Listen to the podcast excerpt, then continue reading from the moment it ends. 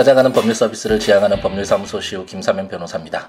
45번째 함께 읽는 민법을 시작해 보도록 하겠습니다. 음, 토요일 아침인데 이제 계약 한 건 하겠다 계약하시겠다는 분도 있고 또 일도 밀려서 이제 아침에 좀 일찍 나왔다가 이제 돌아가기 전에 아, 이제 녹음을 해서 어, 함께 읽는 민법 한 해분을 이제 녹음해서 올리자라는 생각으로 시작하게 됐는데 어, 그저께부터 이제 감기 몸살이 들어서 날씨가 요즘 너무 춥잖아요. 어, 감기 몸살이 들어서 편도가 너무 부었기 때문에 목소리가 잘 나오지는 않네요. 예, 좀 청량한 목소리로 예, 녹음을 해야 되는데 약간 양해를 예, 부탁드리겠습니다. 아, 어제 이제 통합진보당인가요? 예, 헌법재판소가 어, 정당 해산 결정을 어, 이제 내렸는데요. 어, 뭐 어쨌든 제가 아직 결정문도 보지 못했고 그리고 또 양측 당사자가 수많은 어, 주장 입증을 했을 텐데 그런 내용을 다 알지 못하는 그런 상황에서 어, 이런 의견을 내놓는 것이 좀 주제 넘는 것이 아닌가라는 어, 그런 어, 불안 그런 것도 있지만 어쨌든 그동안 헌법재판소가 정말 어, 우리나라 사회에 많은 기여를 한 것을 부정할 수가 없거든요. 뭐 예를 들어서 어, 호주제를 폐지를 통해서 헌법 불합치 결정을 통해서 호주제가 폐지되고 그로 인해서 이제 남녀 평등이 어, 실현되어 가는 과정에서 어, 중요한 역할을 했던 것도 사실이고 그 외에 정말 많은 부분들 사회에서 문제가 됐던 부분들에 대해서 어, 정말 옳은 방향이라고 생각되는 그런 쪽의 결정들을 많이 어, 해 주었기 때문에 사회가 좀 더 나아지는데 많은 역할을 했다는 것을 부정할 수는 없겠죠.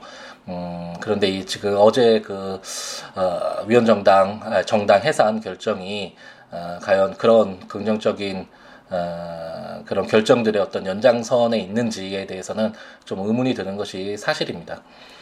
어, 굉장히 예외적인 경우잖아요.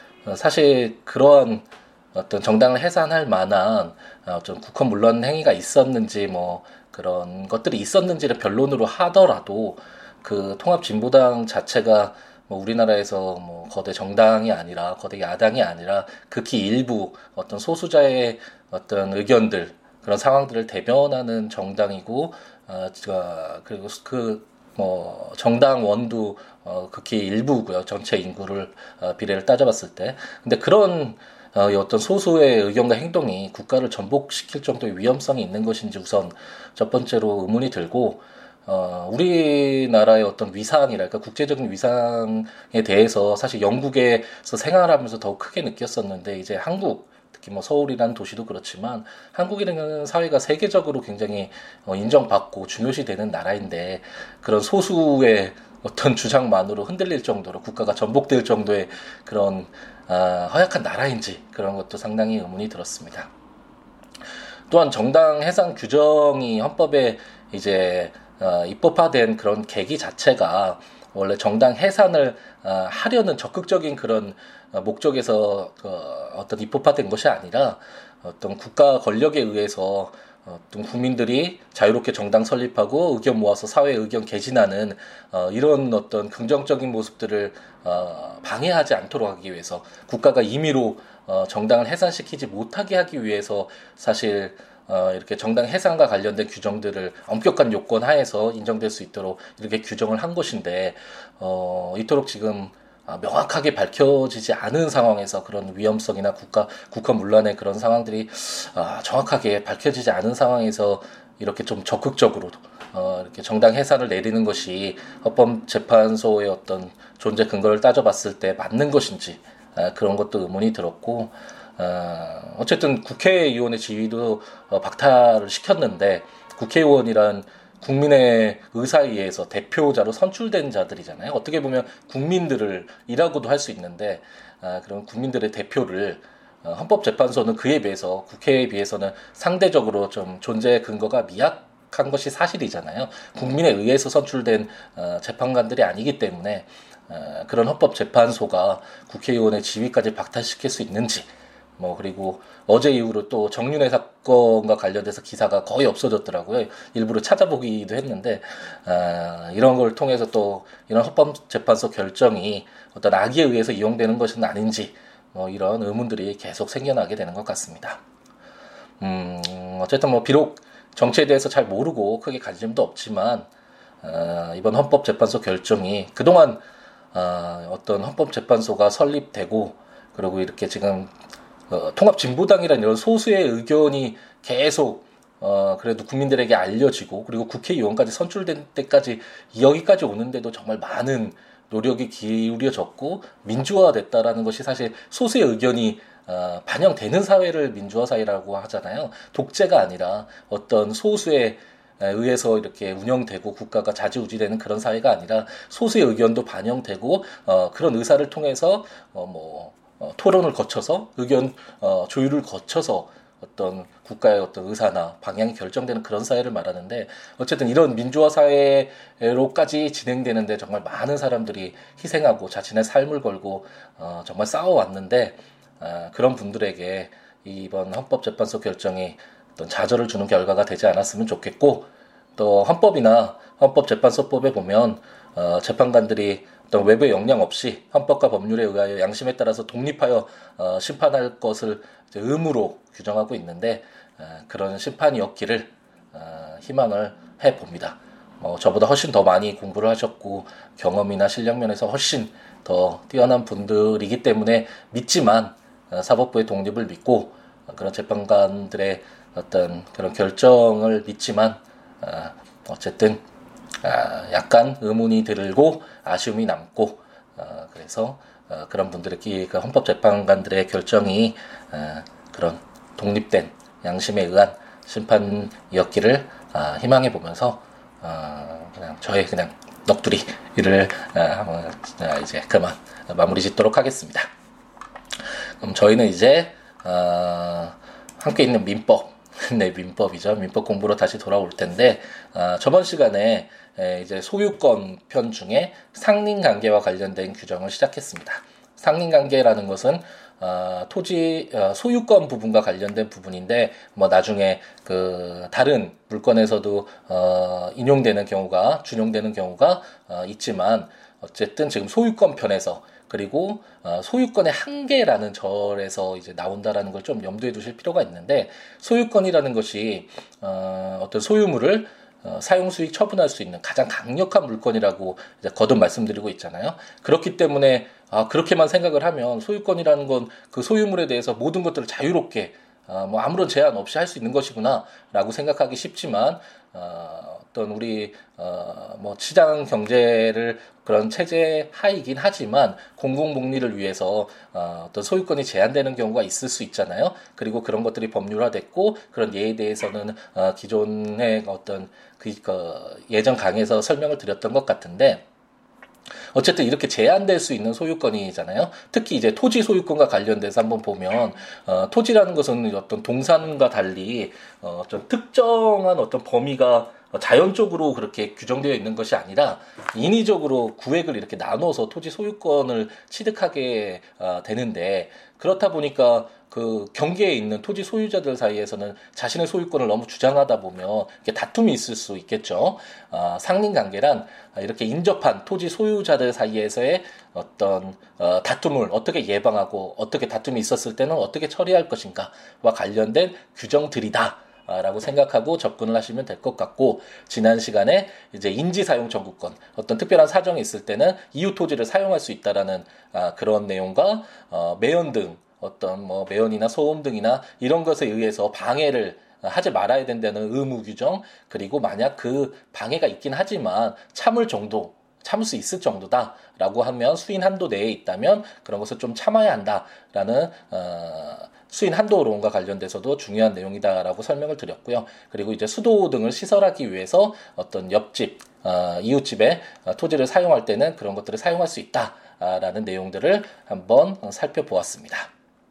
오늘은 어, 이제 주의 토지 통행권이라는 것과 관련된 두 개의 조문을 한번 살펴볼 텐데 제 219조 주의 토지 통행권을 한번 살펴보면 제 1항 어느 토지와 공로 사이에 그 토지의 용도에 필요한 통로가 없는 경우에 그 토지 소유자는 주위의 토지를 통행 또는 통로로 하지 아니하면 공로에 출입할 수 없거나 과다한 비용을 요하는 때에는 그 주위의 토지를 통행할 수 있고 필요한 경우에는 통로를 개설할 수 있다.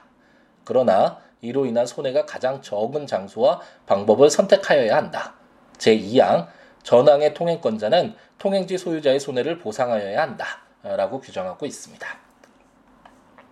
아, 주의토지 통행권은 한번 이런 경우를 한번 생각을 해보죠. 어, 이제 갑돌이가 아, 이제 그 토지를 이제 구입을 했습니다. 병돌이로부터 토지를 구입했는데 어, 그래서 이제 토지를 이제 사고 나니까 좀 이 측량이 제대로 되어 있는지 자기 토지 소유권의 범위가 어디인지 좀 궁금할 수 있잖아요. 그래서 이제 측량을 딱 해봤더니 어, 이렇게 도로로 쓰이고 있는 많은 사람들이 어, 공통적으로 사용하고 있는 길로 사용하고 있는 그 통행로가 자기 소유권의 범위에 들어가 있는 것을 이제 발견하게 된 겁니다. 물론 이제 서울의 경우에는 너무나 이제 뭐 큰 도시가 됐잖아요. 국제화돼서 이런 경우가 어, 좀 드물지만 어, 아직까지 지역과 관련돼서 이제 토지와 관련돼서 측량이 잘못된 경우가 많고 그로 인해서 어, 이제 재판까지 가는 경우가 상당히 많이 있는데 저도 어, 예전에 여러 차례 그와 관련된 사건을 했었는데 주의 토지 통행권과 관련된 어, 이런 직접적인 이 조문이 사용되는 사건도 했었었고요.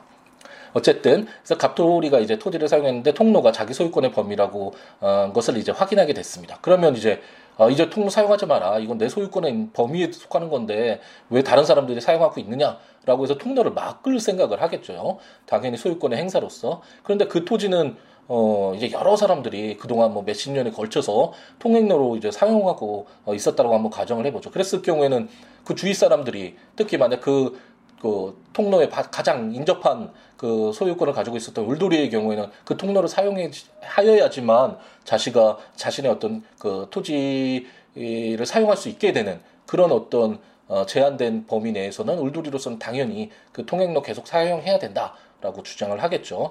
어, 그렇다면 토지 갑돌이의 토지 소유권을 존중할 것이냐 아니면 그동안에 어, 통행로로 사용해 왔던 그런 관행을 존중해서 좀 토지 갑돌이의 토지 소유권의 범위를 좀 제한시키는 쪽으로 선택을 할 것이냐 아, 이런 것이 문제될 수 있을 것입니다. 그때 어떤 어떤 이런 분쟁의 어떤 해결점으로서 사용될 수 있는 것이 제 219조 주의토지 통행권인데 어, 219조 제 1항은 어, 엄격한 요건하에서 주의토지 통행권이 인정된다라고 어, 인, 어, 규정하고 있습니다. 그 예로 볼 수 있는 것이 토지와 공로 사이에 공로라는 건 이제 많은 사람들이 사용하는 그런 길을 말하겠죠. 통, 어, 도로를 말하겠죠. 그 공로 사이에 통로가 없을 것. 그리고 타인의 토지를 통행하지 아니하면 공로에 출입할 수 없거나 그리고 과다한 어, 토지를 어, 통행하지 않아도 공로에 출입할 수 있는데 그러기 위해서는 너무나 많은 비용이 드는 경우 이런 경우 그리고 어, 그 토지 소유자 갑돌이의 손해가 가장 가장 적은 장소와 방법을 선택할 것 뭐 이런 등의 엄격한 요건 하에서 어, 이제 주의 토지 통행권이 어, 인정된다. 아, 그리고 만일 어, 갑돌이에게 손해가 발생한 경우에는 손해까지 보상해 주어야 된다라고 어, 이제 규정을 하고 있습니다. 그리고 이제 주의 토지 통행권의 어, 또 다른 예외적인 경우라고 할 수 있는데 제 220조를 한번 보면 분할 일부 양도와 주의 통행권이라는 제목으로 제1항은 분할로 인하여 공로에 통하지 못하는 통고지가 있는 때에는 그 토지 소유자는 공로에 출입하기 위하여 다른 분할자의 토지를 통행할 수 있다. 이 경우에는 보상의 의무가 없다. 제2항 전항의 규정은 토지 소유자가 그 토지의 일부를 양도한 경우에 준용한다. 라고 규정하고 있습니다. 이제 제 219조 아까 읽어봤던 그 규정을 통해서 아하 어떤 엄격한 요건 하에서 어 이제 그동안 어떤 통행로로 도로로 사용되어 왔던 어 그런 토지라면 비록 어 토지 소유권의 범위에 속해 있긴 하지만 약간 예외적으로 통행할 수 있는 그런 권리가 뭐 인근 토지 소유권자나 아니면 다른 사용자에게 인정될 수 있구나라는 내용을 한번 살펴봤는데 제 220조는 만약 하나의 토지였는데 그 토지가 갑돌이와 얼돌이가 이제 공동으로 소유하고 있었던 토지가 있었다고 한번 가정해 보죠. 그런데 어, 더 이상 이제 공동 소유로 하는 것이 의미가 없어져서 서로 협의를 통해서 이제 토지를 분할했다라고 어, 가정을 해보겠습니다. 그래서 갑돌이와 울돌이가 서로 분할을 했는데 어, 실수로 울돌이 토지가 어, 이제 많은 사람들이 다니는 그 길이라고 할 수 있는 공로로 이제 통하지 못하도록 이렇게 분할을 했다라고 한번 가정을 해보죠. 그랬을 경우에는 어, 지금 그 219조에서는 사실상 갑돌이 소유권과는 전혀 이해관계가 없는 제3자들과의 관계라고 할 수 있지만 지금 제 220조의 경우에는 하나의 공동 소유의 같은 토지를 그 소유하고 있던 사람이었는데 분할로 인해서 어, 이제 공로에 통하지 못하는 토지를 갖게 된 거잖아요, 울돌이가. 이와 같은 경우에는 219조의 어떤 엄격한 요건을 갖추지 않더라도 주의 토지 통행권을 인정할 필요성이 있겠죠. 그러한 경우를 제 220조가 규정하고 있다라고 생각하면 되겠고, 그렇기 때문에 이제 보상의 의무까지도 갑돌이에게 어떤 보상을 해줄 필요도 없다라는 점이 규정되어 있다라고 볼 수 있겠습니다.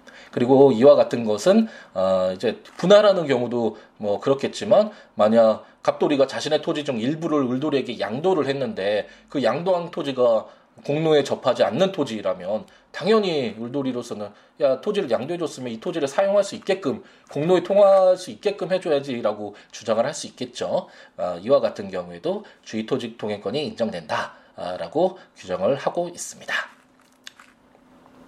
아, 네, 목소리가 편도가 부어서 잘 안 나와서 좀 듣기 불편하실 수도 있었을 것 같은데, 아, 양해를 부탁드리고 빨리 네, 건강해져야 될 것 같습니다. 아들도, 어, 크리스마스 카드에, 음, 좀, 아, 이렇게 아파서 힘들어하는 아빠의 모습에 애처로웠는지 아, 감기 들지 마세요, 아프지 마세요 이렇게 어, 틀린 철자법으로 이렇게 써서 편지를 어, 크리스마스 카드를 줬던데 어쨌든 건강해야 될 거라 될 것이다라는 다짐을 다시 한번 해보게 되고요.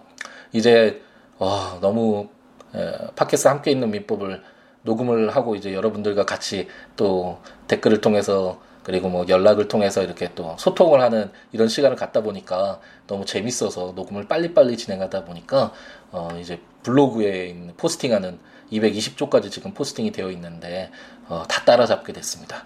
이것을 빨리 지금 어쨌든 최대한 빨리 물건편이라도 미리 해놔서 전자책으로 발간을 해놓고 어 이제 포스팅은 하루에 한 조문씩 하더라도 이런 식으로 할까 생각 중인데 아, 요즘엔 좀 일이 밀려서 이것도 쉽지 않네요. 빨리 어떻게든 아, 네, 건강하게 일을 많이 해서 여러분에게 도움되는 아, 그런 팟캐스트가 되도록 노력해야 될 것 같습니다.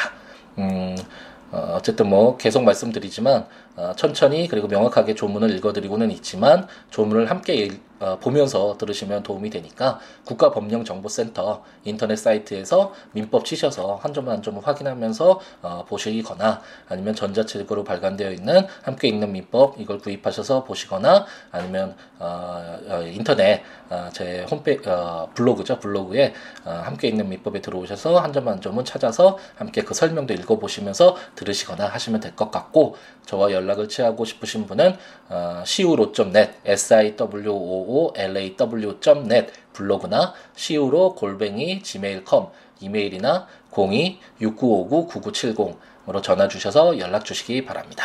어, 날씨가 너무 추워졌는데 어, 주말 잘 어, 보내시기 바랍니다. 다음 시간에 뵙겠습니다. 감사합니다.